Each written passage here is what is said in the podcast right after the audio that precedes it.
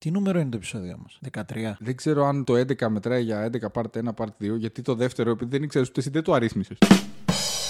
Κυρίες και κύριοι, καλώς ήρθατε στο 12ο ή 13ο επεισόδιο του Για πες καμιά ταινία. Ρίξ το Θάνο.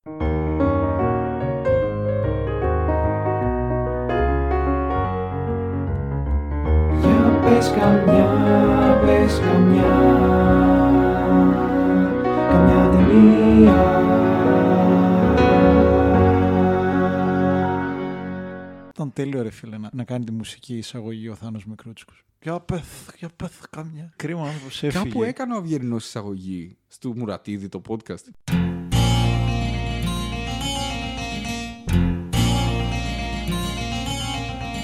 Το ακούω και λέω, θα μπορούσε να είναι και κάποιο άλλο θάνου αυτό το intro.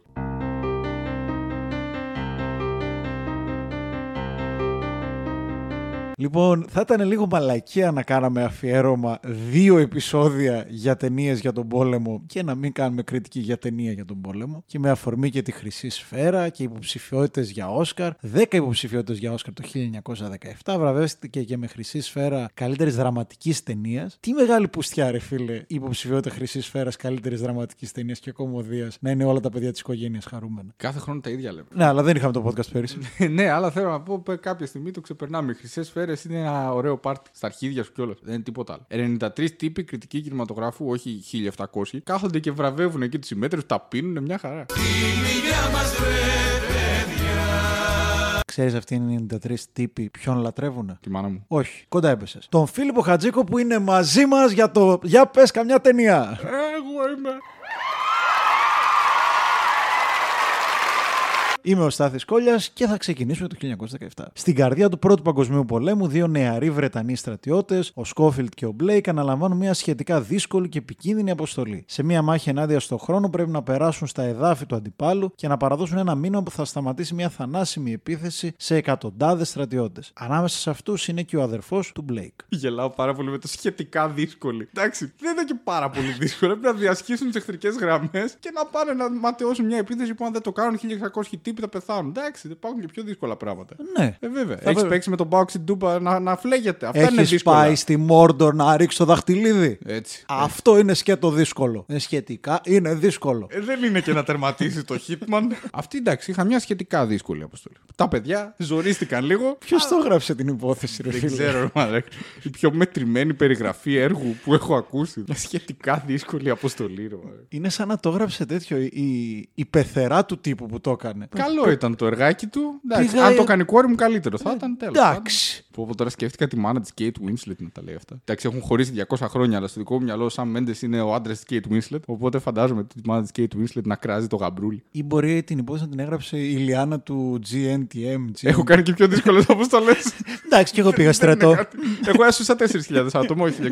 Μμ. Από μένα ναι, όχι. Εγώ το Ryan το βρήκα από το κινητό μου. Είχε εφαρμογή GPS. Φαντάζομαι ηγέτηδα όλων των ε, πολεμικών ταινιών την Ιλιάνα αυτήν. Δηλαδή να πηγαίνει και να πει Συνταγματάρχη Κούρτ πρέπει να έρθετε μαζί μου. Δεν καταλαβαίνω από φρίκες και δε horror και δε horror, πρέπει να έρθετε πίσω. Κι εγώ πολλά θέλω, αλλά. Η Ιλιάνα Παπαγεωργίου, Λόρενς της Αραβίας. Λοιπόν, θα τα χωρίσουμε έτσι και μη μαλώνετε. Εντάξει, έχω χωρίσει και άλλα κράτη. Έχω κάνει Βαλκάνια. Να σου πω κάτι, θα κλέψω τη θέση σου, θα σου πω εγώ ποιοι είναι, αμάθε τέχνη και άστινε, άσχετο. Πρωταγωνιστούν George McKay, τον οποίο τον γνωρίσαμε στο Captain Fantastic και στο Pride, και Dean Charles Chapman για τους φίλους Tommy Baratheon, Παύλα Λάνιστερ. Τώρα αυτά τα ληξιαρχικά δεν ξέρω τι έγινε με τα διαζύγια, με αναγνωρίστηκε. Δεν μπλέκω σε ξένα χωράφια που θα έλεγε ο Θούβου. Να πούμε και την ε, στρατιά των επωνύμων που κάνει την παρελασίτσα. Τρία λεπτά ο καθένας. Το πολύ. Είναι Colin Firth, Mark Strong, Andrew Scott, Benedict Cumberbatch και Richard Madden. Ο Stark. Ακριβώς, ναι. Σε μια παράξενη έτσι, Game of Thrones συνύπαρξη στο casting. Σκηνοθεσία και σενάριο για πρώτη φορά Sam Mendes, Και παραγωγή είναι το πιο προσωπικό του concept, ας πούμε, από όλα. το οποίο εξηγείται, θα το αναλύσουμε μετά. Ξανά για ακόμη μια φορά για όποιον ακούει ότι δεν ξέρει ο ένας τη γνώμη του άλλου. Μάλιστα, ο Φίλιππος Χατζούκος έχει γράψει και κριτική. Θα κάνω διαφήμιση, δεν καμιέται στο Cinedogs. Έχω κρατηθεί, δεν το έχω δει. Εικάζω ποια θα είναι η αντίδρασή σου. Περιμένω πώς και πώς να το μάθω. Μπορεί να μαλώσουμε, δεν είμαι σίγουρος. Πες μου ότι δεν σου πολύ άρεσε. Πες μου ότι δεν γούσταρες πολύ. Πες το, πες το. Μην, με- μην μου πεις ότι ήταν πολύ ωραίο και ξενερώσω. Και ναι και όχι. Άντε γαμίσου, μάλλον. Και Κοίτα, ναι και όχι. όταν βγήκα από τις αίθουσες, μου άρεσε Σε πολύ. πολλές αίθουσες το είδες. Τόσο πολύ σου άρεσε. Ναι, ρε φίλε.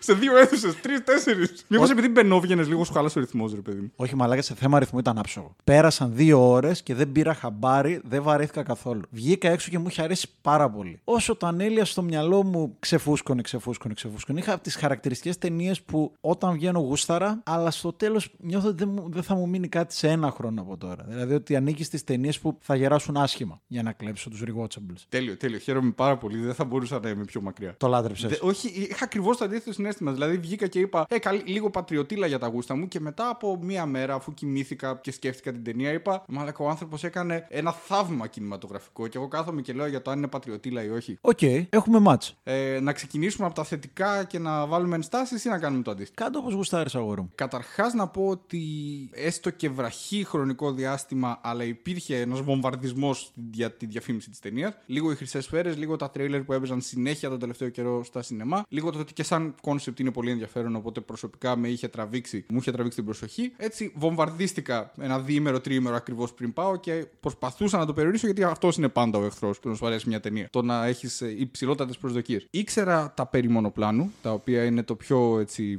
spicy πράγμα που αξίζει να κουβεντιάσει κανείς ως προς το τεχνικό κομμάτι της ταινίας. Αυτό που δεν ήξερα είναι αν θα παρακολουθήσω ένα πολεμικό έπος τύπου Spielberg ή αν θα δω κάτι διαφορετικό. Στο πρώτο μέρος της ταινίας, η οποία προσωπικά θεωρώ ότι διακρίνεται με σαφήνεια σε δύο μέρη, είδα ένα Spielbergικό φιλμ, το οποίο ήταν μεν ευφιέστατα γυρισμένο σαν μονοπλάνο. Δεν νομίζω ότι έχει πάρα πολύ νόημα να κουβεντιάσουμε περί του αν ήταν όντως μονοπλάνο ή όχι. Μάλλον δεν είναι αυτή η συζήτηση που έχει την αξία στο δικό μου μυαλό. Συμφωνώ. Το οποίο ήταν έτσι άρτιο και δούλευε τέλεια και ήταν πάρα πολύ εντυπωσιακό και πολλές φορές έπιασα τον εαυτό μου να σκέφτομαι, μα πώς το έκανε αυτό. Ε, στο δεύτερο μέρος της ταινίας, το οποίο για μένα αλλάζει ύφος και χαρακτήρα ραγδαία και γίνεται πιο μαλικικό, πιο λεπτή κόκκινη γραμμή, ο τύπος περνάει από τη στιγμή αποτύπωση του ρεαλισμού ενός πολέμου στην ποιητική ματιά πάνω στις περιπλανήσεις των ηρώων και εκεί εγώ μαγεύτηκα. Κερδίθηκα, νομίζω, για πάντα. Είχα πολύ καιρό να βγω με τέτοιο συνέστημα, γιατί αντιπαθώ τι πολύ war movies. Δεν το ανέφερα στο οικείο επεισόδιο, το αναφέρω τώρα. Δεν είναι το στοιχείο μου. Αλλά αυτό το δεύτερο μισό αυτής της ταινίας με έστειλε αδιάβαστο. Συμφωνώ σε όλα αυτά. Να πω αρχικά ότι ο Σαμ Μέντες, ό,τι βλέπουμε, το έχει χτίσει από την αρχή. Τα χαρακόμματα που είναι γύρω στα 5.000 πόδια είναι όλα φτιαγμένα. Ένα fun fact, ωραίο trivia. Τα γυρίσματα γινόντουσαν κοντά σε μια πόλη. Και επειδή σε κάποια σημεία είχαν τοποθετήσει προσθετικά μέλη πτωμάτων, είχαν βάλει προειδοποιητικές πινακίδες για να μην τρομάει ο κόσμος που περνάει από εκεί. Ε, Επίσης, ε, ως προς τη φωτογραφία, έκανε τέσσερις μήνες πρόβες μέχρι τα τελικά γυρίσματα. Ε, βέβαια, αφού και μονοπλάνο που δεν ήταν, ε, δεν πρέπει να είχε πάνω από 8, 8 με 10 takes. Δεν τα μέτρησα. Περίμενα εσένα να μου χαλάσει το ρομαντισμό, να μου πεις αριθμό, να έχεις δει τα τρίβια. Όχι, ρε, όχι, ρε, όχι. Ε, δεν τα μέτρησα, αλλά δεν είχε πολλά takes. Οπότε οπωσδήποτε ήθελε πρόβα. Τώρα από πού να ξεκινήσω, αυτό είναι το, το γαμότο. Αρχικά, ως προς το μονόπλανο, το λάτρεψα. Με άρπαξε απευθείας και με έβαλε μέσα στην ταινία συνέχεια ανησυχούσα για το τι θα συνέβαινε για αυτούς τους δύο χαρακτήρες. Δεν υπήρχε στιγμή που δεν φοβόμουν ότι ένας κίνδυνος ήταν εκεί έτοιμος να, να τους σκοτώσει. Ποτέ δεν ηρεμούσα. Και η χρήση του μονόπλανου μου άρεσε πάρα πάρα πολύ. Πολλές φορές τους ακολουθούσα, αλλά πάντα αλλά έβλεπες άλλους ανθρώπους αριστερά και δεξιά στα χαρακόμματα. Ένιωθα ότι ήμουνα μέσα εκεί. Τώρα, επειδή ανέφερε στο διάσου στρατιώτη Ράιαν, πιστεύω ότι είχε αρκετές ομοιότητες με πολλές ταινίες. Είχε ομοιότητες με τη διάσου στρατιώτη Ράιαν, μου φάνηκε πολύ πιο αληθοφανές ως υπόθεση από το πάμε να σώσουμε τον πέμπτο Ράιαν για να μην κλαίει η μάνα. Εγώ που το λάτρεψα πρέπει να πω ότι η υπόθεση δεν μου πολύ άρεσε. Η ταινία μου με τρέλανε. Η υπόθεση, ε, τηλέφωνα είχαν το 1917. Ε, σου λέει ότι Μεταξύ το μας. κόψανε. Σου λέει ότι το Ε, κόψανε. ναι, γάμισε με τώρα, εντάξει. Διάβασα και βρήκα ότι η ταινία βασίζεται στην αληθινή ιστορία του παππού του Το, Σαμ το λέει και Μέντες, στο τέλος, έτσι, ναι, ναι. του Άλφρεντ Μέντες, το οποίο βασίζεται στην αυτοβιογραφία του και μάλιστα ο ίδιος είχε κάνει ακριβώς τέτοια αποστολή. Να μείνω στο μονοπλάνο πριν ξεκινήσουμε. Μείνω στο μονοπλάνο. άλλες ενστάσεις. Να πω ότι πρέπει να τη δει ο Νιαρίτο αυτή την ταινία και μετά να σηκωθεί ένα σινεμά στημένο έτσι θεατρικό, να τους πληρώσω όλους εγώ και να του κάνει κολοδάχτυλα. Να του πήρε πούστη, κολομπέρντ Batman, κλέφτη, απαταιώνα. Αυτό είναι μονοπλάνο, μαλάκα. Αυτό γάμωσε. Όταν έβλεπα το μονοπλάνο του Ινιαρίτου που σήκωνε κάμερα στον ουρανό και ήταν όλα και σε ένα κλειστό χώρο. Δηλαδή που, οκ, έτσι ήταν τα μονοπλάνα μέχρι τώρα. Αυτό είναι το πρώτο μονοπλάνο ανοιχτού χώρου τόσο μεγάλη διάρκεια. Μονοπλάνο Ινιαρίτου σήκωνε, έβλε, έβαζε πόρτες, σήκωνε οροφές, πατώματα. Γάμησέ με τώρα. Αυτό ήταν επιδειξιμανία. Η μεγάλη αρετή του Μέντες είναι ότι εδώ κάνει μονοπλάνο και εγώ μες στην ταινία ξέχασα ότι βλέπω μονοπλάνο. Ναι, το είδα μαζί με τον Βασίλη τον Κατέρη από το άχρηστο το podcast. Δεν του άρεσε το ότι φαινότανε τα cut. Σε αυτό διαφωνώ, δηλαδή έπρεπε να το ψάξεις για να το βρεις. Έπρεπε να έχεις γνώση. Δεν με ένοιαζε. Βέβαια, να πω την αμαρτία μου, τώρα θα κράξω τον άνθρωπο, τον το Dickens που, που έπαιξε τις κάλτσες του, έκανε παπάδες. Αλλά μου άρεσε, μου άρεσε περισσότερη η φωτογραφία του Λουμπέσκι. Η συνεφιασμένη εικόνα που είχε στο Revenant. Ε, το Revenant δεν ήταν μονοπλάνο, ρε μαλάκα. Ε, δεν ήταν μόνο πλάνο. Για μένα το κέριο σε αυτή την ταινία διακρίνεται σε δύο μέρη. Το πρώτο μέρος για το οποίο έχουμε συζητήσει είναι production design. Ό,τι βλέπουμε είναι φυσικά Dickens γιατί έχει κάνει πολύ ωραία δουλειά. Αλλά το πρώτο μέρος της ταινίας, το ρεαλιστικό στο δικό μου μάτι, είναι production design και το λέω γιατί όλα είναι τοποθετημένα ενώ τα set pieces της ταινίας, Ναι, όχι ναι, η ναι, ναι, κάμερα. ναι, γι' αυτό είναι ολοχτισμένο. Ε, είναι όλο χτισμένο, είναι όλα τοποθετημένα στο απολύτως σωστό σημείο ώστε να τα δεις και αν δεν τα δεις να μην έχεις χάσει την ταινία. Είναι απίθανο Είναι πράγμα. άψογο, ρε, είναι απίστευτο. Εγώ πιστεύω ότι είναι μια ταινία σκηνοθέτη καθαρά, τέλος πάντων δημιουργού, εν προκειμένου ο Μέντες έχει όλους τους ρόλους, αλλά είναι μια ταινία δημιουργού και όχι μια, απλά, μια ταινία με απλά πολύ ωραίο design, επειδή ακριβώς ο Μέντες καταφέρνει να αλλάξει χαρακτήρα στην ταινία και να μην υπάρχει πρόβλημα αυτό. Το πώς ξεκινάει και είναι μια ρεαλιστική αποτύπωση και βλέπεις κατεστραμμένες πόλεις και πτώματα παντού και πτώματα ανθρώπων και ζώων ε, να κυριαρχούν, που είναι πολύ ωραίο γενικώς μέσα στην ταινία αφηγηματικά το παιχνίδι του ότι ο άνθρωπος έχει σκορπίσει τον θάνατο ενώ η φύση από μόνη της είναι τόσο ήρεμη. Και το πώς αυτό το πράγμα, η περιδιάβασή του σε ένα θέατρο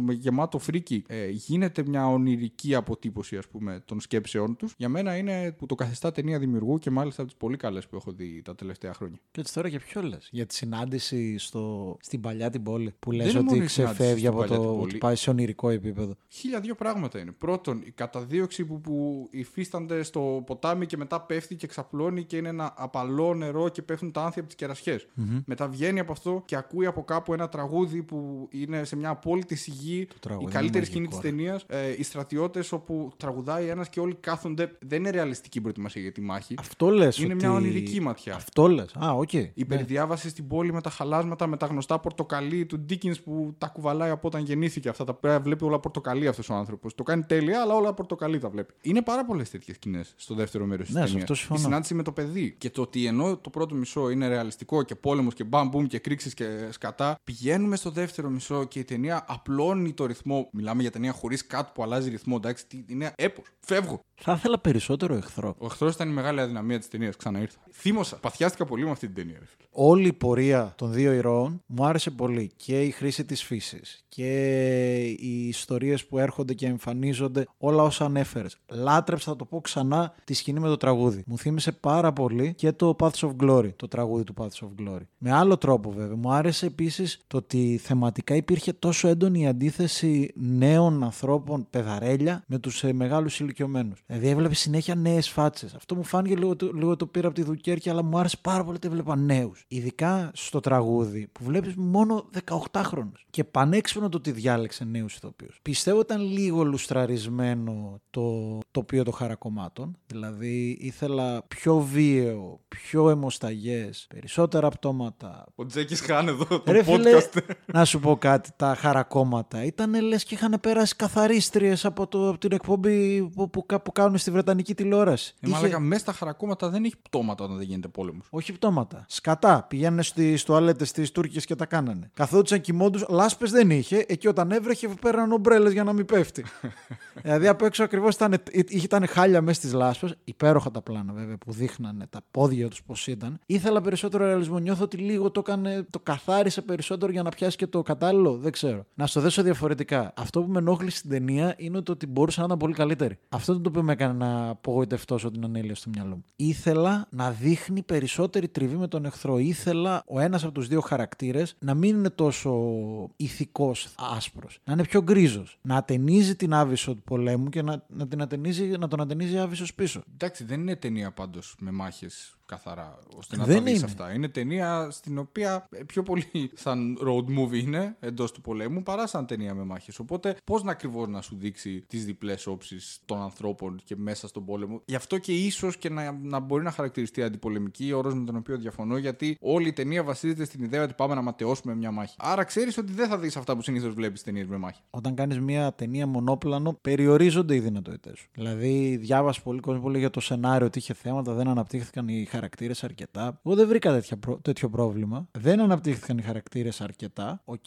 Δεν με ενόχλησε. Ό,τι μου έδωσε και η αντίθεση των δύο ηρώων, το ότι ο ένας είναι το παιδαρέλι πρώτη φορά στον πόλεμο, ρομαντικός, ο άλλος έχει βιώσει πόλεμο και είναι κυνικός και φοβάται. Είναι βετεράνος 20 χρονών. Εμένα αυτό μου αρκεί και μου αρκεί το ότι δεν δένομαι μαζί τους. Μου άρεσε ενεργειακά ως επιλογή και γιατί το μονόπλανο δεν σου δίνει πολλές δυνατότητες για να αναπτυχθούν οι χαρακτήρες με flashback ή με άλλες σκηνές ή με οτιδήποτε. Και γιατί μου έδειχνε ότι οι άνθρωποι αυτοί είναι αναλώσιμοι. Το πρόβλημά μου ήταν ότι ήθελα να έρθει σε. θα μπορούσε να πιαστεί αιχμάλωτος από τον εχθρό. Να σου δείξει την άλλη πλευρά. Μα δεν ήθελε να δείξει την άλλη πλευρά. Γιατί δηλαδή να πρέπει να το κάνει αυτό; Ναι, Για οκ. μένα το πρόβλημα είναι ότι όσο τη δείχνει είναι χάλια. Και δεν μ' αρέσει δηλαδή. Ναι. Είναι, όχι χάλια κινηματογραφικά, χάλια τύποι όλοι. Οι Γερμανοί δηλαδή είναι εντελώς Αρχίδια, ναι, ναι, ναι. Δηλαδή εντάξει, είναι πατριώτης ο Sam Mendes, το καταλάβαμε από το Skyfall. Μας έπαιξε τα αρχίδια με τη Βρετανία. Αυτό σου λέω. Το ότι έχεις από τη μία τους Βρετανούς που είναι οι καλοί και έχεις από την άλλη τους Γερμανούς που είναι οι κακοί. Αν αυτό το πράγμα γινόταν γκρίζο, θα μπορούσαμε να μιλάμε για μια ταινία αριστούργημα. Δηλαδή τα μεγαλύτερα μου θέματα είναι αυτό και το ότι δεν είναι τόσο ρεαλιστικό. Χέστηκα για το ρεαλιστικό. Είναι πραγματικά αυτό που λες, ρε αγόρι μου, μπορείς να γίνεις ο Τόνι Κούκοτς. Μην είσαι ο Φάνης Χριστοδούλου.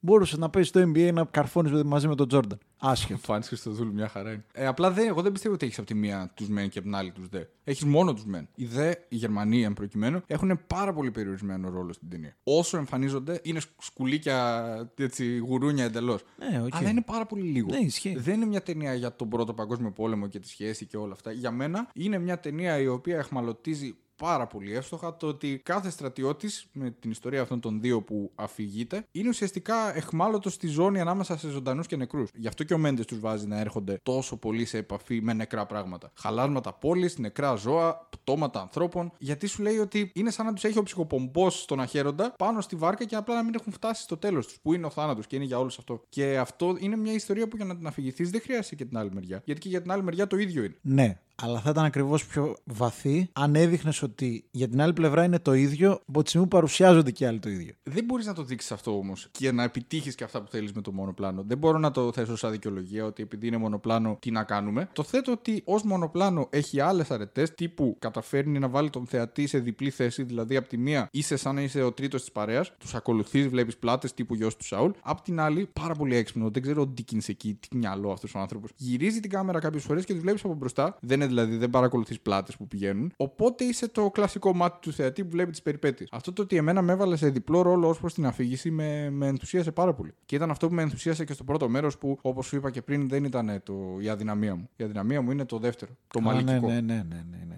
Ειδικά τα σκοτεινά πλάνα και με τις εκρήξεις. Όχι, είναι πανέμορφο. Και η σκηνή με το παιδί είναι μαγική. Και το πώς κλείνει. Και με το ζήτημα του χρόνου. Τέλο, ρε φίλε, ταινία τέτοιου τύπου με σωστό φως, πολύ σωστό φως, ενώ και στα σκοτάδια, όχι μόνο το, το φυσικό. Δεν είναι λουμπέσκι, οκ. Που σταματούσαν το γύρισμα όποτε έβγαινε ήλιος μέχρι να έχει ξανά συννεφιά. Δηλαδή, τεχνικά είναι κάτι αριστουργηματικό. Καλά, ο, Ντίκ, ο Ντίκινς δεν, πρέπει, δεν, πρέπει να γίνει, βρα- δεν πρέπει να γίνει βράβευση για το Όσκαρ φωτογραφίας. Δώστε το από τώρα, Ε, στείλτε δηλαδή, το στο σπίτι μου. ναι, μην κουράζουμε τους άλλους ανθρώπους να έρθουν να ντυθούν καλά, να πληρώσουν κομμωτή, να, να αγοράσουν κουστούμι. Δεν αξίζει. Παπηγιόν τώρα για να Ε, στον ρε, Dickens ρε, να το ρε. παίρνει. Εμένα αυτά που σου είπα ως αφηγηματικέ αρετές, δηλαδή η σχέση του ανθρώπου με τη φύση που ο άνθρωπος ρημάζει και η φύση βρίσκει πάντα έναν τρόπο να φέρει μια ισορροπία. Δηλαδή, όσο ο άνθρωπος ρημάζει, όλες οι σκηνές που η φύση αφήνεται μόνη της δίχως το ανθρώπινο χέρι είναι ήρεμες. Σκηνή με τις κερασιές, λες. Η σκηνή με τις κερασιές και τα άνθη που πέφτουν. Και το δεύτερο, με πόση ενάργεια τους βάζει να έρχονται σε επαφή με οτιδήποτε νεκρό, για μένα αρκούν για να μου δώσουν το βάθος. Δηλαδή, έπιασα το τι συμβαίνει στην ψυχή τους. Και θεωρώ ότι έχει και ένα πολύ ωραίο έβριμα που είναι πάρα πολύ δύσκολο για έστω ψευδό σε παρένθεση μονοπλάνο, το να έχει κυκλικό σχήμα στην ταινία. Ναι, αυτό ήταν άψογο. Δηλαδή, οι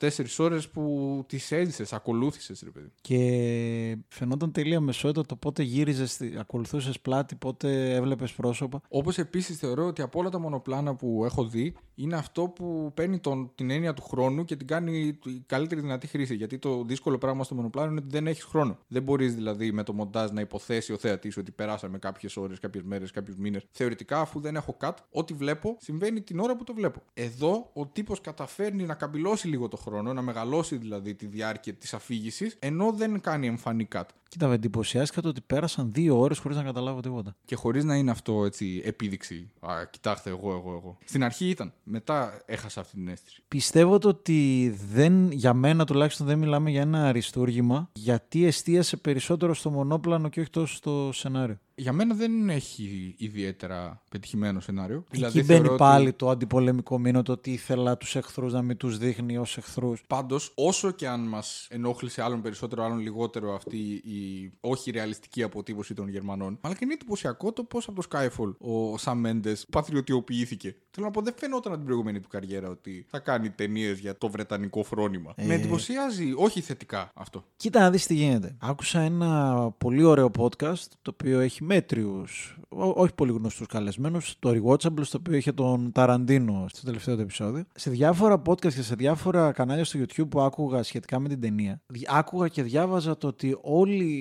οι Άγγλοι έχουν πάρα πολλές ιστορίες στην καρδιά τους από αφηγήσεις των παππούδων τους ή των προπάπων τους που πολέμησαν στον Πρώτο Παγκόσμιο Πόλεμο. Ο Ταραντίνο έλεγε το ότι τη δεύτερη φορά που είδε τον Dunkirk, όταν πήγε, μπήκε στο σινεμά και τι- το είδε στο Λονδίνο, πάρα πολλοί Άγγλοι του λέγανε είναι πάρα πολύ ωραία ταινία, πάρα πολύ ωραία ταινία και ένιωθε το ότι ήταν περήφανοι για αυτή την ταινία. Θέλω να πω το ότι όπως στους Έλληνες ήταν πάρα πολύ συγκινητικό και τους άγγιξε η προβολή της πολίτικης κουζίνας, τα γεγονότα του 1922 ακόμα ζουν για πάρα πολλούς Έλληνες μέσα από φυγή των παππούδων. Πιστεύω ότι ισχύει ακριβώς το αντίστοιχο στους Βρετανούς για το τι συνέβη στον Πρώτο Παγκόσμιο Πόλεμο. Ναι, αλλά ρε φίλε, δεν, δεν μπορεί να είναι συμπτωματική η εποχή Brexit με αυτό. Δηλαδή τώρα, κακά τα ψέματα. Ε, ok, ok. Ήταν, ο Sam Mendes ήταν στην υπηρεσία από πριν το Skyfall, δηλαδή δεν είχε ακόμα ανάγκη τόνωσης τόσο μεγάλης του βρετανικού αισθήματος. Δεν υπήρχε τέτοια ανάγκη. Αλλά και το Dunkirk και αυτό, Ναι, η χρονολογία. όσο και αν μου άρεσε αυτό. Είναι λίγο περίεργη, ναι. Και το Dunkirk, ρε παιδιά, τι γίνεται,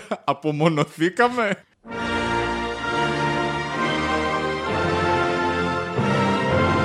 Ναι, δηλαδή, Ήμασταν κάποτε αυτοκρατορία, κύριε. Γερμανοί και στα δύο είναι σκουπίδια του ελέους. Αυτό με ενόχλησε. Περισσότερο η παρουσίαση του εχθρού. Απλά σε σχέση με τον Dunkirk είχαν πολύ λιγότερο χρόνο εδώ, οπότε δεν μου έμειναν τόσο. σαν- Ε, Όταν διαλέγεις το μονόπλανο, περιορίζονται οι συνεργές σου δυνατότητες. Για μένα τώρα το ότι πήρε και μια υποψηφιότητα σεναρίου ήταν η φιλοσοφία των Όσκαρ. Μας άρεσε πολύ. Τη δώσουμε για τα πάντα. Επίσης, τώρα μπορώ να πω κοτσάνα. Πήρε όχι μόνο υποψηφιότητα, πήρε βραβείο μοντάζ. Πού; Στα Screen Guild Award. Α, μπράβο, ναι. Αυτό το σκέφτηκα τώρα δεν είναι καν υποψήφιο στα Όσκαρ. Και είναι πιο λογικό από το να πάρει βραβείο. Απ' τη μία είναι παράξενο γιατί είναι μονοπλάνο. Απ' την άλλη, με δεδομένο το ότι δεν είναι όντως one take, δεν είναι Σοκούροφ, ε, Ρώσικη κυβωτό, όπου σε φάση, συγγνώμη παρένθεση, αλλά είδα πρόσφατα ότι αυτή η ταινία είναι όντως μονοπλάνο 100 λεπτά. Προς το τέλος, μια κυρία γλιστράει και δεν πέφτει ευτυχώς. Και ε, είδα ένα σχολείο ότι ρε φίλε, αν έπεφτε, ο τύπος έπρεπε να ξαναγυρίσει 80 λεπτά. Αλήθεια. Ναι, ναι, φυσικά θα, θα χαλούσε ρε παιδί μου η ταινία. Έπρεπε να τα ξαναγυρίσει ή να κάνει κάτι τέλος πάντων και να πει δεν είναι τελικά μονοπλάνο. Τέλος πάντων, για το συγκεκριμένο μονοπλάνο, με δεδομένο το ότι δεν είναι όντως, ίσως να είναι αξιέπαινη η δουλειά του ανθρώπου ο οποίος το έκανε να μοιάζει σαν να είναι. Αλλά τώρα για βράβευση, ρε φίλε, δηλαδή σκέψου τον τύπο του Ford vs Ferrari. Έβαλε την ταινία στα γκάζια μέσα στην πρίζα και να βλέπει τον άλλον να βραβεύεται για μονοπλάνο. Ε, το φαντάζομαι αυτόνα μαζί με τον Ρότζερ Ντίκινς να πίνουν whisky και να λέει ρε φίλε, έπρεπε και εσύ να το πάρεις αυτό το Όσκαρ. Θα το λέει όχι ο Ντίκινς στο μοντέρ του Ford v Ferrari. ο μοντέρ του Ford v Ferrari στον Ντίκινς. Ουσιαστικά δηλαδή το μοντάζ αυτή την ταινία που υπάρχει. Είναι ο διευθυντής φωτογραφίας στο Και μοντάζ. ο ρε. σκηνοθέτης. Και ο σκηνοθέτης. Κατόρθωμα σκηνοθέτη, δεν είναι μοντέρ. Δυστυχώς είναι όλες οι πρόβες πριν το, το πάμε. Θέλω σίγουρα να το ξαναδώ. Ξέρω ότι εντυπωσιάστηκα όταν βγήκα, αλλά ναι, Εγώ χαίρομαι πάρα πολύ γιατί είναι ταινία μεγάλης αίθουσας. ξεκάθαρα. Με αρχίδια. Για δηλαδή ταινία που τι να σου πω, άμα τη δεις σπίτι σου και 85 ίντσες τηλεόραση να έχεις, μην τη δεις καν. Και τώρα μου δίνεις μια τέλεια πάσα. Για τη γαμημένη προβολή που διάλεξα να πάω. Πήγα με τον Βασίλη τον Κατέρη στην προβολή των 9.30. Ε, δύο μέρες πριν ή μία μέρα πριν είχε βραβευτεί με χρυσέ σφαίρες το 1917. Οπότε είχε πάρα πολύ κόσμο η Κάζο που πήγε γιατί πήρε βραβείο καλύτερης ταινίας. Οπότε πρέπει να πάμε. Και είχα τρία ζευγάρια αριστερά μου, κοριτσάκια, αγοράκια 18-20, ζευγάρι πίσω, ζευγάρι δεξιά και δεν σταμάτησα να μιλάνε κανένα από τα τρία. Τουλάχιστον τρεις φορές έπεσε κινητό κάτω, που σημαίνει ότι είχαν κινητά μαζί. Γαμώ την πουτάνα μου, μιλούσαν σε κανονική τέτοια ένταση που μιλάω εγώ τώρα. Και είναι ρε πούστη μου, πήγε καθίστε σπίτια σας. Καθίστε σπίτια σας. Και σκέφτομαι ρε μαλακα. Δεν, δεν το είχα σκεφτεί ξανά. Μπορεί να φταίει το Netflix. Ε, όλο το home entertainment. Μην το ρίξουμε μόνο στο Netflix. Στην Ελλάδα το Netflix ήρθε πέρυσι. Το ότι το Netflix, η ταινία που παίζεται στο σινεμά, μετά από μια εβδομάδα θα μπορείς να τη δεις στο Netflix. Οπότε πλέον γίνεται ακόμα πιο δυσδιάκριτο το όριο μεταξύ κινηματογράφου και τηλεόρασης. Μη, μη- δεν είσαι σπίτι σου. Πήγα, λίγο πιο μετά πήγα να δω την ευτυχία. Ήταν full το σινεμά, ηλικίες άνω των 50. Δεν βγάζα τσιμουδιά. Μόνο κλάμα άκουγε. Μαλάκα, ή έβγαλε άλλη το κινητό, καθόταν σκρόλαρε. Εντάξει, το, το πιο επικό ρε φίλε είναι το ότι η κοπέλα που καθόταν δίπλα από τον κατέρι ξεκινάει η ταινία, γύρω στη μισή ώρα έχει δείξει πτώματα, έχει δείξει λάσπες, σκατά, έχει δείξει ανθρώπους να κρυώνουν, να, να είναι χάλια, έχει δείξει νεκρές αγελάδες, έχει δείξει την τραγικότητα του πολέμου, δεν έχει πει τσιμουδιά, δείχνει ένα νεκρό σκυλάκι. Αχ, ψυχή μου! Χαμώ την Ευρώπη μου, ρε φίλε. Μαλάκα, σκυλί εναντίον μωρό, σημειώσατε άσο γενικά. Ξέρεις τι, αν υπήρχε έκτρωση θα κλείγε. Μπου, ε, άμα το βλέπεις στο μετρό η κοπέλα, τι έκανε; Ε, αναφορά χωρίς λόγο. ΣΥΡΙΖΑ! Είχα να μιλήσω για τη Νέα Δημοκρατία τουλάχιστον τρία επεισόδια. Αλλά ρε παιδιά, πραγματικά μέσα από την ψυχή μου. Γιατί μιλάτε; Ψι- Οκ, θες να ψιθυρίσει, θες να πεις κάτι. Δεν είστε στο σαλόνι σας γάμο την πουτάμε. Έρχονται και άλλοι άνθρωποι να πληρώσουν. Να φύγετε κύριε! Να πάτε αλλού! Και εμείς παίζουμε μαντολίνο, όχι όμως ηλεκτρικό. Επίσης, που ξέρω μια υπέροχη ιστορία που έχει συμβεί στο Φίλιππο Χατζίκο και ας κλείσει έτσι το επεισόδιο. Είναι πάρα πολύ ωραίο το τι hype δημιουργεί μια ταινία και ενώ δεν θες να τη δεις, δεν σε ενδιαφέρει. Τώρα πόσες κοπέλες. Ok, okay, πάνε να γίνει σεξιστικό. Δεν θα πήγαινε, κατά τη γνώμη μου, πάρα πολύ γυναικείος πληθυσμός σε μια πολεμική ταινία. Εντάξει τώρα. Ε; Δεν είπε κοπέλες, είπες γυναικείος πληθυσμός. Το σωστά. Τέλεια. Λοιπόν, θα μένανε στην κουζίνα τους. Είναι τέλειο το πώς όταν μια ταινία πάρει Όσκαρ ξαφνικά δεκαπλασιάζονται τα άτομα που θα πάνε να τη δουν. Είναι μια ταινία η οποία μιλάει για άντρες που την παίζουν.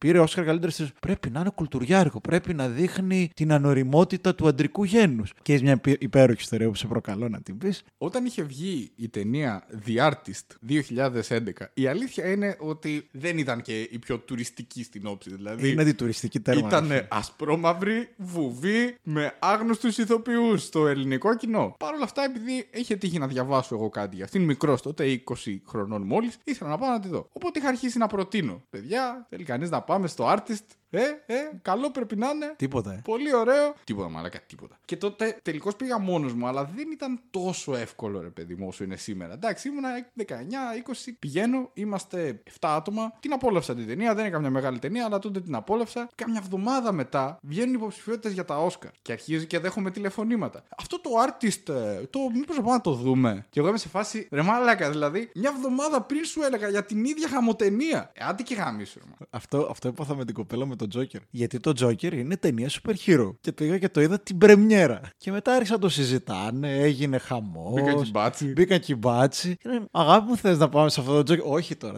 Ε, εσύ δε, που δεν βλέπει υπερηρωικές ταινίες. Εσύ δεν βλέπεις super hero, δεν θα το δούμε ξανά. Α, τώρα είναι σοβαρές τελικά αυτές οι ταινίες. να πας με τον Μάρτιν Σκορσέζε. Ω, γαμάτο. 11 υποψηφιότητες για Όσκαρ το Τζόκερ, μαλάκα. Πώς τους γάμησες. Ε, ξέ- Είναι μια επισφράγηση. Η Ακαδημία, παιδιά, βραβεύουμε ταινίες που βλέπετε. Δεν είναι άγνωστες. Εμένα τα κολοδάχτυλα στο Netflix μου αρέσουν. Πήρε τις υποψηφιότητες, πήρε 10 από το Irishman, αλλά. δεν νομίζω να πάει για- Στις βραβείε γενικά δεν πήγε καλά. Εντάξει, δεν είναι ότι για μένα ο, ο Ιρλανδός θα βραβευτεί στις μεγάλες κατηγορίες. Ε, Μπορεί κανένα σκηνοθεσία. Ε, λόγω Σαν Μέντε. Και εγώ πιστεύω ότι δύσκολα να πάει. Μου άρεσε πάρα πολύ σαν ταινία, δηλαδή θα ήθελα να την δω να παίρνει το καλύτερης ταινίας, αλλά απ' την άλλη μου άρεσε με τρόπο που δεν με νοιάζουν τα βραβεία που θα πάρει αυτή η ταινία. Δηλαδή για όλους όσοι ενθουσιάστηκαν και όσο παδί του Σκορσέζε με αυτή την ταινία, δεν είναι να πεις ότι Α, είχε πάρει και το best picture. Ε, δεν έχει και πολύ σημασία. Τώρα, φίλε, ο Ρόκι Μπαλμπό έχει πάρει ω καλύτερης ταινίας στο Ταξιτζή, τι λέμε τώρα. Και από τον Bergman είναι υποψήφιος, έτσι. Τους γάμισε όλους. Με, με- μεγάλη αδικημένη θα είναι οι ηθοποιοί του Marriage Story, οι ηθοποιοί οι πρωταγωνιστές του Marriage Story. Δηλαδή, καημένη Σκάρλετ έπαιξε τα πάντα. Θα το πάρει η Λόρα Ντέρν για τον πιο πλαστικό ρόλο στην Εντάξει, ιστορία. εμένα, ξέρεις τι, ο χαρακτήρας της Λόρα Ντέρν υπάρχει ως δικηγόρη είναι. Συμβαίνει. Απλά συγκριτικά με τη Σκάρλετ Γιώχανσον είναι πολύ πιο καρικατούρα από αυτό που έδωσε. Υπάρχουν πάρα πολλές τέτοιες δικηγόρες και το ξέρεις. Δεν με νοιάζει όμως για να πάρει Όσκαρ, επειδή υπάρχουν. Τι πάει να πει αυτό; Και μποξέρ σαν το Ρόκι υπάρχουν. Γιατί αν πάρει ο Σταλόνε 200 Όσκαρ, ας πούμε; Γιατί της Λόρα Ντέρν είναι ρεαλιστικός. Και ο Ρόκι θα μπορούσε να. Μπορούσε να. Βλάκας μποξέρ, Ιταλο-Αμερικάνος, ο οποίος δεν την παλεύει πολύ. Πολύ και ο Σταλόνε παίζει μια χαρά. Η Θέλω να πω- Λόρα Ντέρν δεν παίζει μια χαρά, παίζει απίστευτα αυτό το πράγμα. Εμένα δεν μου πολύ άρεσε, αλλά ναι. Το πρόβλημα όμως δεν είναι ότι η Λόρα Ντέρν θα πάρει Όσκαρ. Τουλάχιστον για μένα. Εμένα το πρόβλημα μου δεν είναι ότι η Λόρα Ντέρν θα πάρει Όσκαρ. Το πρόβλημα μου είναι ότι δεν θα πάρει Όσκαρ πρώτου γυναικείου ρόλου η Σκάρλετ Γιώχανσον, γιατί απλά η Ζελβέγκερ, η πλαστική Ζελβέγκερ, αυτή είναι πλαστική, θα πάρει Όσκαρ για, για, για την Τζούντι απλά επειδή έκανε μια ζωντανή. ηθο- ε, έκανε έναν άνθρωπο. Α, οκ, ωραία, τε- Μια χαρά. έκανε μια μεταμόρφωση για έναν άνθρωπο που υπήρχε. Ωραία, πάρει το Όσκαρ για μια τέρμα διάφορη ταινία. Κλασικό μοτίβο. Και η καντεμιά του Adam Driver ότι εντάξει, δικαίως λόγω Χωακίν Phoenix δεν θα πάρει. Μαλακία. Το best picture είναι να το δούμε. Το best picture θα πάρει το, να το πάρουν τα παράστα, δεν θα γίνει. Θα γίνει, θα γίνει. Εγώ εκεί θα βάλω τα. Να πάρουν παράσιτα best picture, best foreign language. Να σου πω κάτι. Θα πάρει και σενάριο. Τώρα γιατί να τα μαζεύουμε. Θα πάρει όλα. Κολοδάχτυλα. Πατάει το κουμπί. Μπέρεψα την άλλη πλευρά της Κορέας στα αρχίδια μου και γεια σας. Καληνύχτα. Καληνύχτα και καλή τύχη.